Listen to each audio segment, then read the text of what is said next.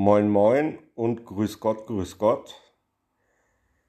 Das ist die fünfte Folge der Mordenpost vom 12.05.2021.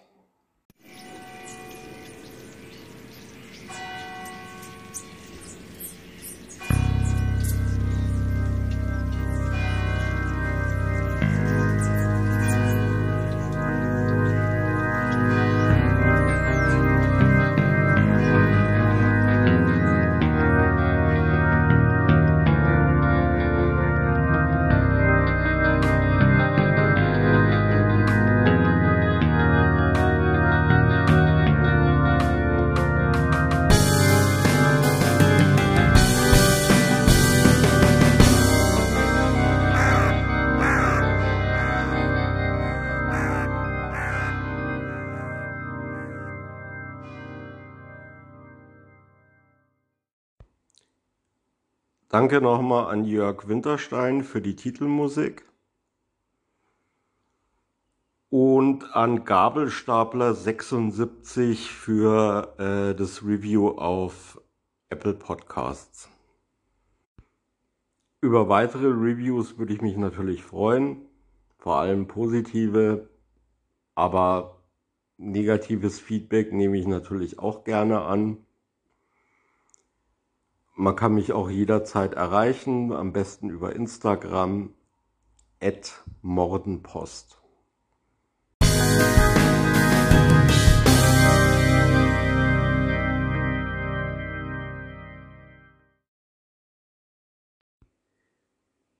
In der letzten Folge war ja schon der Herr James Chadwell ein äh, großes Thema. Der Mr. Chadwell war in Lafayette, Indiana festgenommen worden, weil er ein neunjähriges Mädchen bei sich im Keller festgehalten hatte. Und relativ kurz nach seiner Festnahme äh, wurde schon darüber spekuliert, ob er eventuell was mit den sogenannten Delphi-Morden zu tun haben könnte. Die Staatsanwaltschaft wirft ihm im Zusammenhang mit dem neunjährigen Mädchen inzwischen eine ganze Reihe an Vergehen vor, nämlich Attempted Murder, Child Molesting, Attempted Child Molesting, Kidnapping, Criminal Confinement, Battery resulting in serious bodily injury, Strangulation.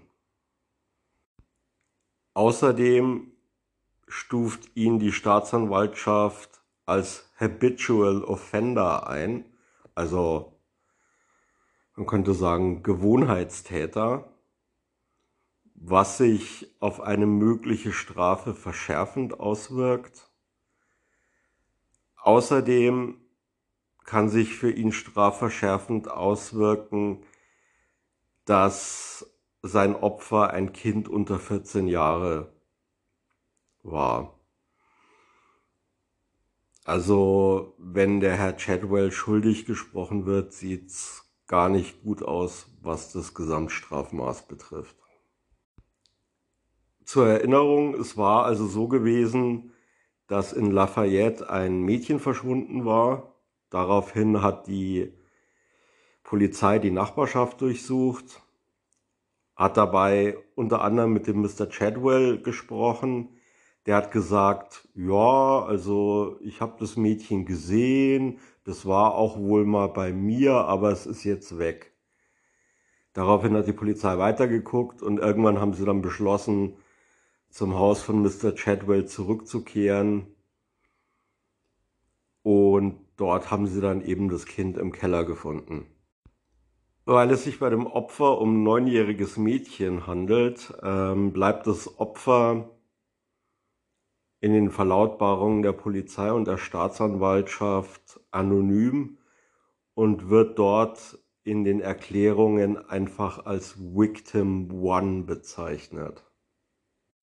Das Mädchen hat gegenüber der Polizei ausgesagt, dass der Mr. Chadwell sie umbringen wollte und er war wohl auch gerade dabei, zu dem Zeitpunkt, als die Polizei zu seinem Haus zurückkehrte, sie zu missbrauchen und eventuell sogar war er schon im Begriff, sie zu ermorden. Sie hatte sehr starke Verletzungen, sie wurde geschlagen, hatte Bisswunden von seinem Hund, sie war sehr stark gewürgt worden. Gerüchteweise, und ich glaube, es ist wichtig, darauf hinzuweisen, dass es sich da aktuell um ein Gerücht handelt, soll er sie so stark gewirkt haben, dass sie aus den Augen raus geblutet hat. Und sie soll wohl auch, weil ihr Hals so stark verletzt ist, nur flüssige Nahrung zu sich nehmen können.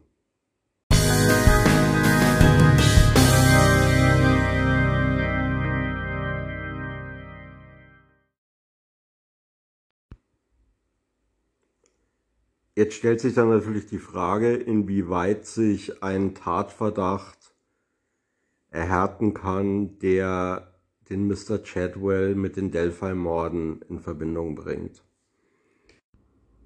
Die Behörden, die im Fall Delphi ermitteln, haben ja schon erklärt, dass sie sich den Mr. Chadwell genau angucken werden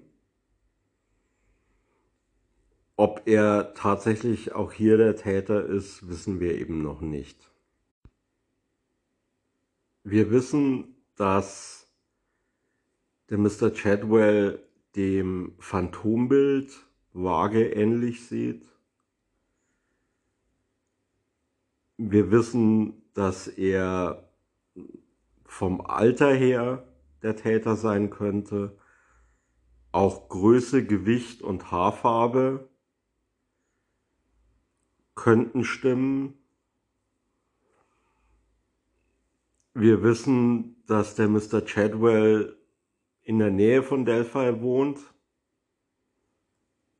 2017, als die Delphi-Morde passiert sind, hat er etwas weiter weg gewohnt, als er das jetzt tut. Aber die Entfernung des Orts, an dem er damals gewohnt hat, ist halt auch nur 40 Meilen. Von seinen Social Media Accounts weiß man, dass er gerne in der Natur war, zum Wandern. Und, und das kann jetzt viel bedeuten oder wenig, er hat sehr viele Fotos von Brücken gemacht.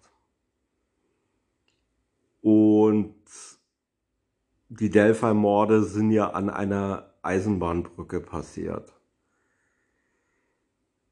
Ich glaube, was man aus dem Ganzen schließen kann, ist, dass ihm vermutlich dieser Wanderweg in Delphi gut bekannt gewesen sein könnte. Und man kann durchaus annehmen, dass er da schon mal gewesen ist und vielleicht auch öfters gewesen ist. Viele Leute haben jetzt auch darauf hingewiesen, dass er auf einem seiner Arme ein recht merkwürdiges Tattoo hat. Und zwar sieht man da den Kopf eines Mädchens, das Augen ohne Pupillen hat und das weint. Sieht ein bisschen so aus, als ob das, was da aus den Augen rausrinnt, Blut sein könnte. Und viele Leute sind auch der Ansicht, dass dieses tätowierte Mädchen einem der beiden Mordopfer im Delphi-Fall sehr, sehr ähnlich sieht. Das Ganze ist natürlich so ein bisschen spekulativ. Ich würde sagen, da besteht eine vage Ähnlichkeit. Allerdings ist das Tattoo ja auch so ein bisschen generisch, wie das aussieht. Es besteht auch ein bisschen Unklarheit darüber, seit wann er dieses Tattoo hat.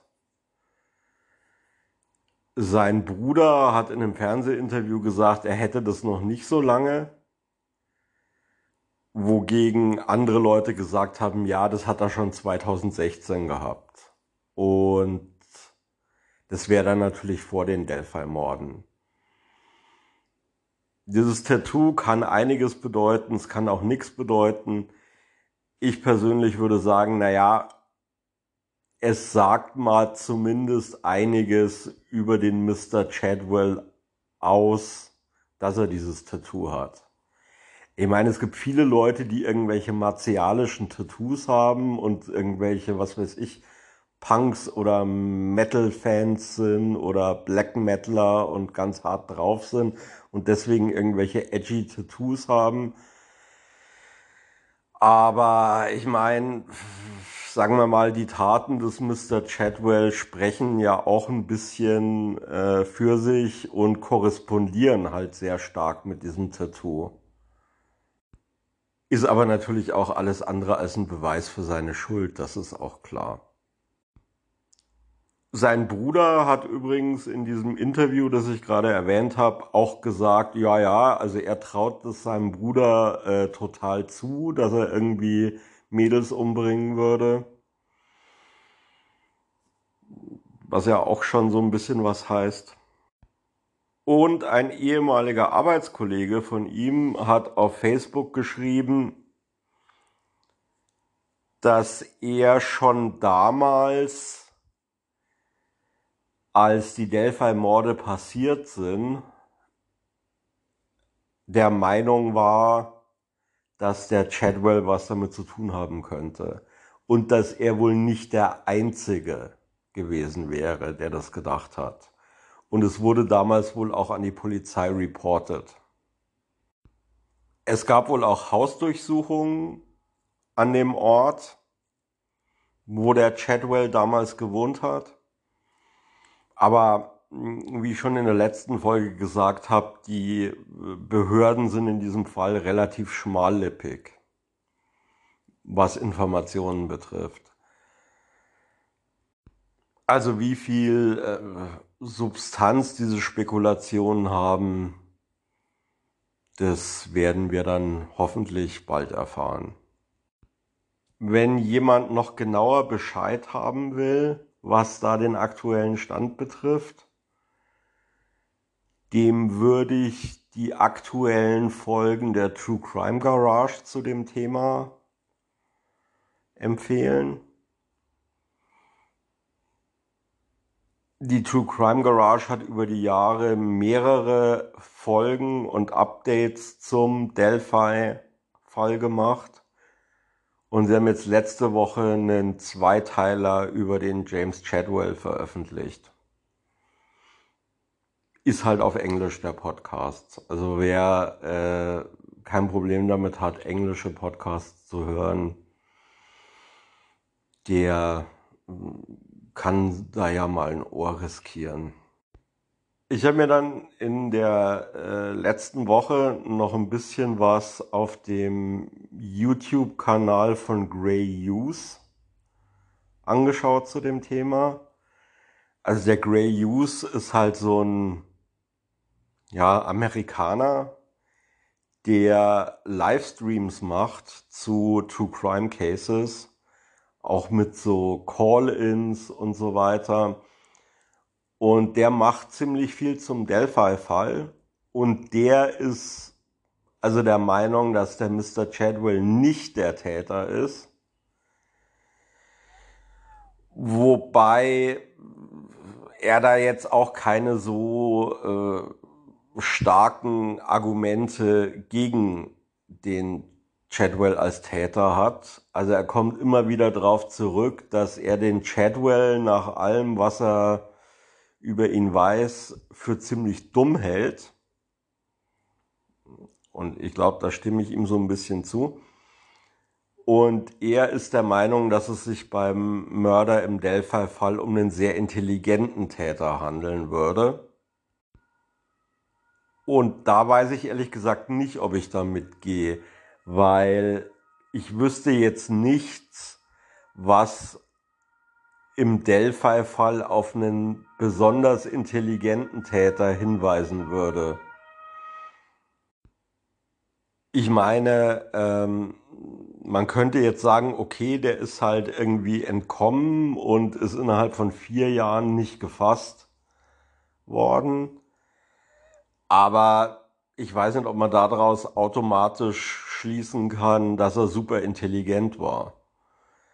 Er kann er einfach nur Glück gehabt haben. Also ich meine, es gibt eine Menge Serientäter, die irgendwann mal nach 10, 15, 20 Jahren gefasst wurden und die alles andere als intelligent waren. Also äh, wenn man da in Deutschland denkt an Fritze Honka oder Joachim Kroll, das waren beides keine sehr intelligenten Menschen, die also sehr, sehr lange Zeit mit den Verbrechen, die sie begangen haben, davongekommen sind. Und wie gesagt, also mir fällt jetzt an Delphi nichts ein, was den Täter besonders intelligent erscheinen lassen würde.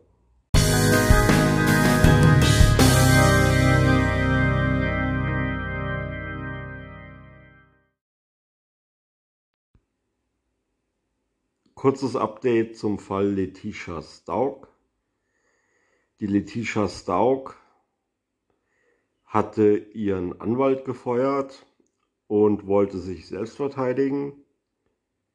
Jetzt hat sie wohl erkannt, dass das keine so gute Idee ist und hat jetzt das Gericht angeschrieben und wieder um einen neuen Verteidiger gebeten.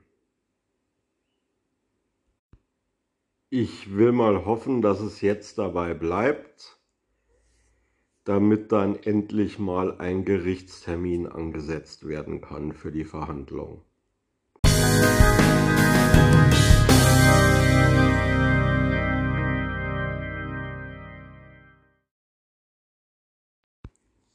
In Colorado Springs ist ein gewisser Jean Joseph Danger LeChief in Haft genommen worden.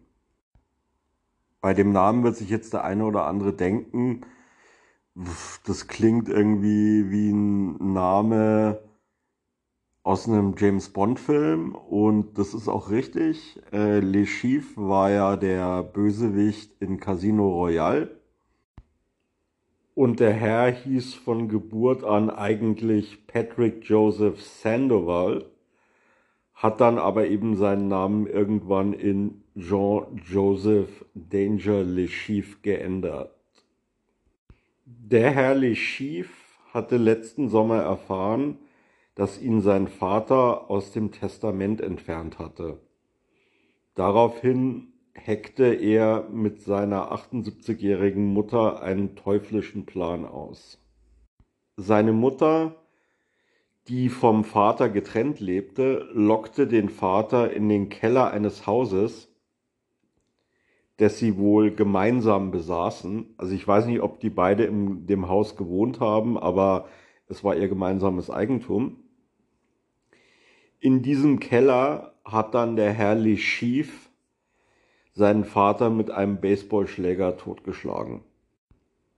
Anschließend fügte er dann seiner Mutter oberflächliche Schnittwunden mit einem Messer zu. Und diese behauptete dann gegenüber der Polizei, dass sie ihren Mann in Notwehr getötet hat, nachdem er sie vorher mit einem Messer attackiert hatte. Die Ermittler fanden diese Story von Anfang an relativ unglaubwürdig, weil die Frau auf sie schwer krank wirkte und sie die Frau bei der Besichtigung des Tatorts herumführen mussten. Und sie hatte offensichtlich Schwierigkeiten, selbstständig zu gehen. Und da fragt man sich als Ermittler natürlich, ähm, wie kann diese Frau einen Angriff erfolgreich abwehren, und äh, gekonnt einen Baseballschläger schwingen. Letztendlich machte die Frau dann einen Deal mit der Staatsanwaltschaft, in dem sie alles gestand. Und deswegen wird sie jetzt wohl mit zwei Jahren auf Bewährung davon kommen.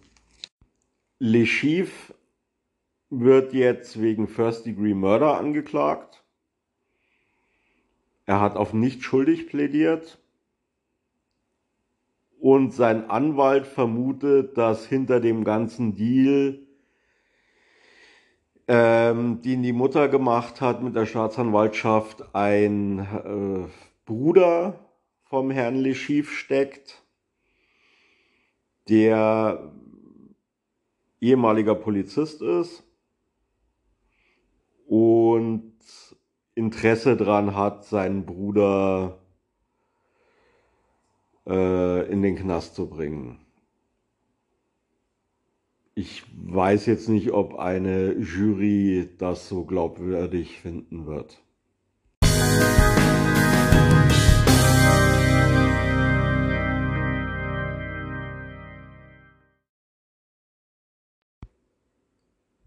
In Elkton, Maryland, hat eine gewisse Gail Metwally Ende April mehrere Feuer in ihrem Wohnhaus gelegt und sich dann in ihrem Garten auf einen Stuhl gesetzt, um dem Brand zuzuschauen. Dabei wurde sie von mehreren Nachbarn gefilmt und nach ein paar Minuten ist die Frau Matt Wally dann seelenruhig davon geschlendert.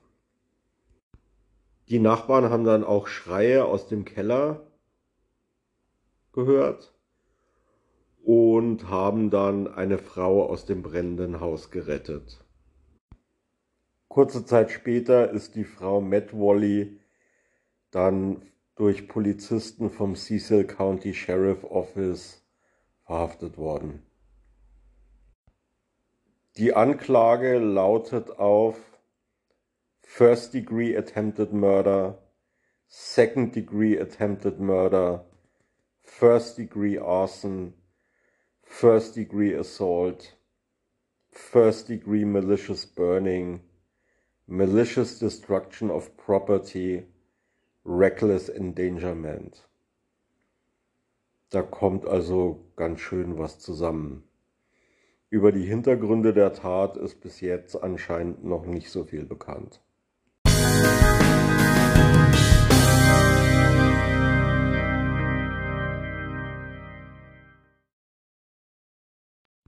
In Puerto Rico wurde am 29. April eine junge Frau namens Kishla Rodriguez Ortiz als vermisst gemeldet. Zwei Tage später dann wurde ihre Leiche in einem Fluss gefunden.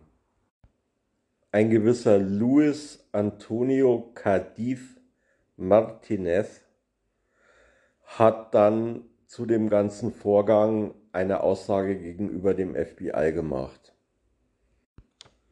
Der Herr Martinez gibt an, dass er von dem Boxer Felix Verdejo Sanchez angeheuert wurde, um ihm zu helfen, die Schwangerschaft dieser Frau zu beenden.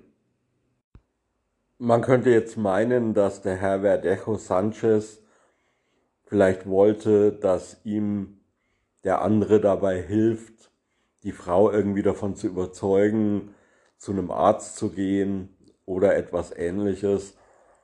Aber nein, der Herr Verdejo Sanchez hatte ganz was anderes im Sinn. Laut Herrn Martinez soll der Herr Verdejo Sanchez die Frau geschlagen haben, ihr dann eine in der Presse nicht näher bezeichnete Substanz injiziert haben und sie gefesselt von einer Brücke geworfen haben. Von der Brücke aus soll er dann auch noch mit einer Pistole auf sie geschossen haben.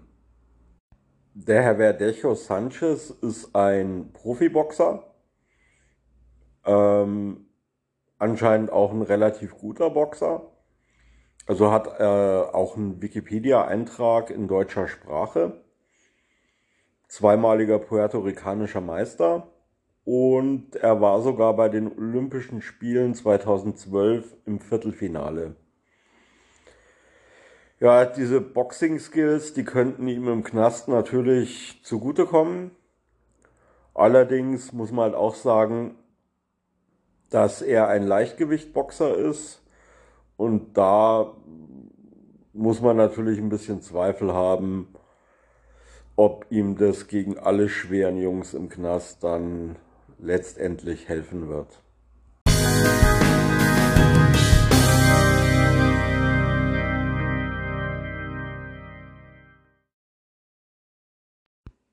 So, das war's jetzt mit der fünften Ausgabe der Mordenpost. Diesmal hatten wir nur nordamerikanische Fälle.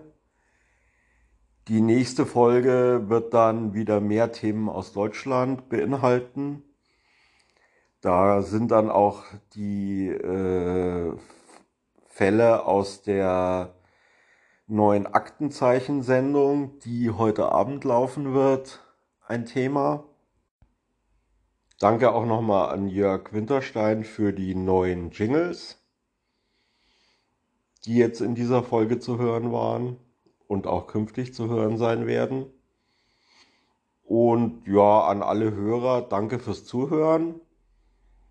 Auf Wiederschauen und auf Wiederhören.